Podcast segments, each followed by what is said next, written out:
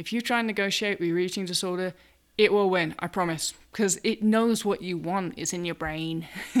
it already knows what it's got to say to make you do what it wants. So the only option is to absolutely not negotiate, not think about it, just eat. You are listening to the Eating Disorders Recovery Podcast with me, Tabitha Farrar. Hiya. So, today I'm going to elaborate a little bit on a blog post that I wrote a couple of weeks ago. I think I published it on binge eating in during eating disorder recovery. And so I can only really speak from my own experience to this, um, although I have obviously now at this point worked with quite a few people who have suffered from eating disorders as well. So I guess their experiences also weigh into um, the advice that I give. Um, I'm not a professional, I'm just a recovered sufferer. And um, one thing that seems to be clear um, in people with anorexia and other eating disorders is that they experience binge eating um, when they go into recovery. I mean, I certainly did, and I wrote about this extensively in my book. Um, now I actually consider it to be a pretty normal phase of eating disorder recovery. So if you think about what's happening, your body's been starved for a really long time. In the case of mine, I mean, my body didn't have sufficient nutrients and it was very underweight for 10 years. And so then when I actually started to eat, it was like the floodgates opened. You know, my body was just like, oh my God, bring it all in. I'm so starving, you know. It, um, and so I would binge eat. And, you know, if you think about it in what happens when you haven't had something for a long time, you haven't experienced something for a long time, if you haven't even seen a person for a long time, you kind of go crazy when you get to see them. And that's a little bit what the body does when we start to eat again.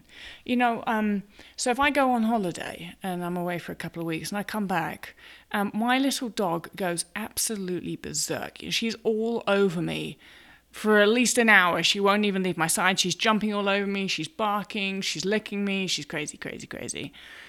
And then once she realizes that I'm not going to go away again and that I'm there for a while, she settles down. And then, you know, within a couple of days, she barely even looks up from the couch when I come in. No kidding. She's just like, eh, you again. And goes back to sleep. Little wretch. But it gets a bit like that with food. Um, when you start eating in recovery, the body goes berserk because it's like, oh my god, I haven't had food forever and I need it all. I need it all because I'm starving. I need so much food and it wants to eat. But it's not quite as easy as the little dog when you're in recovery because you've still got this eating disorder in your head. So the eating disorder tries to sabotage everything.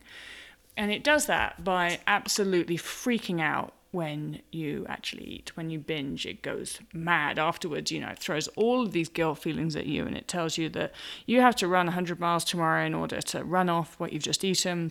And you're not allowed to eat anything tomorrow in order to make up for all that you've just eaten right now, because that was disgusting what you ate. And that's what mine used to say anyway. So the next day, what would happen is I would wake up and I would go running, and then I wouldn't eat. And I wouldn't eat because you know, I, I kind of binge ate last time I ate, and I was scared of doing that again. And my eating disorder is giving me a horrible time, so I didn't eat the next day. And then what would happen is then I'd binge again because my body would just go, wait a minute, hey, hold on.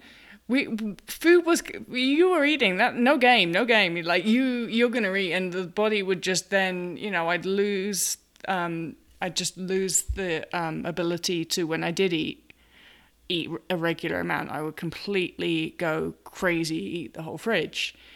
And then guess what? Cycle continues. The next day, eating disorders going berserk at me. So I run and I don't eat.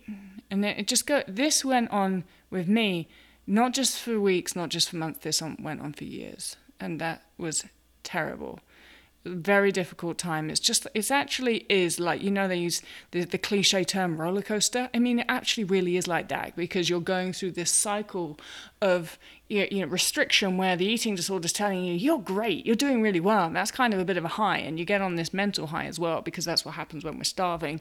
And then you go on this roller coaster, like screaming downhill, where you just lose it and eat everything, and your body's saying yeah, thank you, and your eating disorder is going no. And then it starts all over again. It really is like that up and down. It's so hard to get off that ride because do you know the only way of getting off that ride is eating the day after. and not exercising, I'd like to put in that. I do think that restraining from all types of exercise when you are underweight and recover from an eating disorder is one of the key things because I think you should consider exercise as much as a symptom of the eating disorder as not eating. So if, if you go running the next day, then that's exactly the same as skipping a meal. And um, you know, should do as well as I hope you do as well as I do right now. The the only way to get rid of your eating disorder is to get weight restored. And running and skipping meals is not going to do that. It's not going to help you get there. And this is I'm, I'm not going to lie. This this is incredibly hard. Takes a lot of mental strength and willpower to get up the next day after a binge or the afternoon or whatever it is, whenever it was, and just then eat your meals as normal. It, it is it's incredibly hard, but if I did it, anyone can. I can tell you that. And um, so one day I did that. Um, uh, my binges always came at night, and I'd never binge during the day. I'd restrict during the day, binge at night. And um, one day, I just I I don't know how I got the strength to do it, but I got up and I was like, "You're gonna eat breakfast. You're gonna eat breakfast as normal. As normal, you I can't keep doing this. You have to eat breakfast." And I ate breakfast. And by the way, a little bit of a clause in there. I don't give a shit if you're hungry or not. You're gonna eat breakfast. Like hunger at, the, at this point, this doesn't even come into. It like if you're sticking to this structured meal time, three meals and three snacks a day, hungry or not, that's what you're gonna eat. That's just the rule that you have to make. If you if you feel hungry, let's think of that as a bonus. But if you're not hungry, you eat anyway. And I wasn't hungry that morning. I mean, I'd eaten the whole fridge the night before, so why would I be? But I wasn't hungry, but I knew that I had to break the cycle, and I knew that the only way to break the cycle was to get up and eat my breakfast. So I got up and I ate my breakfast, and I did not go for the run that I wanted to go. And every every inch of my body wanted to go for a run. Every cell was screaming at me that I should go for a run. And I had to sit there and eat my breakfast. And then I had to eat my mid morning snack. And then I had to eat my lunch and then I had to eat my mid afternoon snack, and then I had to eat my dinner, and then I had to eat my post dinner snack. And then, if I remember correctly, I actually then went on and binge ate that evening as well. And then I had to get up the next day, but I didn't binge eat as much. I put that in there. And then I had to get up the next day and I had to eat my breakfast and I had to eat my snack and I had to eat my lunch and I had to eat my snack and I had to eat my dinner and I had to eat my snack. And guess what? Every night the binge got drastically smaller until I, I mean, I think it was only for me a matter of weeks after years of battling with this, a matter of weeks, and I just suddenly one night didn't binge eat anymore. It's like my body was like, all right, you're eating regularly, can trust you to eat regularly. I don't have to go berserk whenever I get the chance. I, you know, it, it, my body had turned into that little dog when the owner's coming home every night. It was like, you know, food could be on the table at night. It'd be like, hey, yeah, food, great. I get food. I get food regularly, so I don't need to go crazy like I'm never going to get it again when it's there. And that's what worked. You know, that's that's what worked for me. And I can say that I have not binge eaten now for oh, uh, must be five years. Um, since what I consider to be proper full recovery, weight restored, and also eating regularly um, for a number of years. And I have not binge eaten ever since I really made that decision to just try and break that cycle by eating through it. You have to eat through it. That's the only way to do it. You've got to eat through that cycle.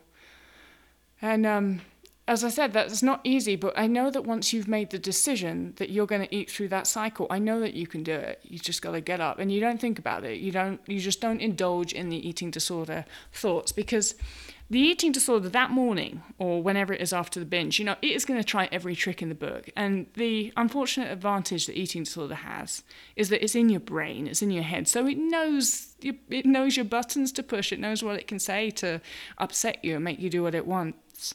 And so the key to that is actually just it's it's like, you know, that crazy little sister that you're just like, shut up, I'm not listening to you when she's trying to bug you. Or your big brother that's poking you with a stick and you're like, I'm not gonna rise to it, I'm not gonna I'm not gonna listen to you. That's what you have to do with your eating disorder. It's like, nope, not listening, not listening, not listening, not listening. And um, because if you indulge and if you try and negotiate with it, we don't negotiate with terrorists and we don't negotiate with eating disorders. If you try and negotiate with your eating disorder, it will win, I promise, because it knows what you want is in your brain. it already knows what it's got to say to make you do what it wants. So the only option is to absolutely not negotiate, not think about it, just eat, just do that. And um, if you make that decision and if you're able to stay in that single track minded, all I've got to focus on this day is eating my meals as usual. That is my one mission of the day. If anything else happens, that's great, but that's the one mission of the day that's what you've got to focus on to get you through this. Um, so I, would love to hear your thoughts on that. If you have any questions, then don't hesitate to ask me them. It's info at tabithafarrar.com. Um, I really enjoy answering your questions on these things, and sometimes I think it's easier to hear it spoken through because eating disorders are sort of messy. It's not single track, and you know we don't all run through the same paths. That's absolutely sure, but there are enough similarities in all of us and the way that we process eating disorders and the way that we recover from them that I'm pretty confident that telling you to eat your way through the binge eating cycle is going to get you out the other side. Cheers, and until next time, cheerio.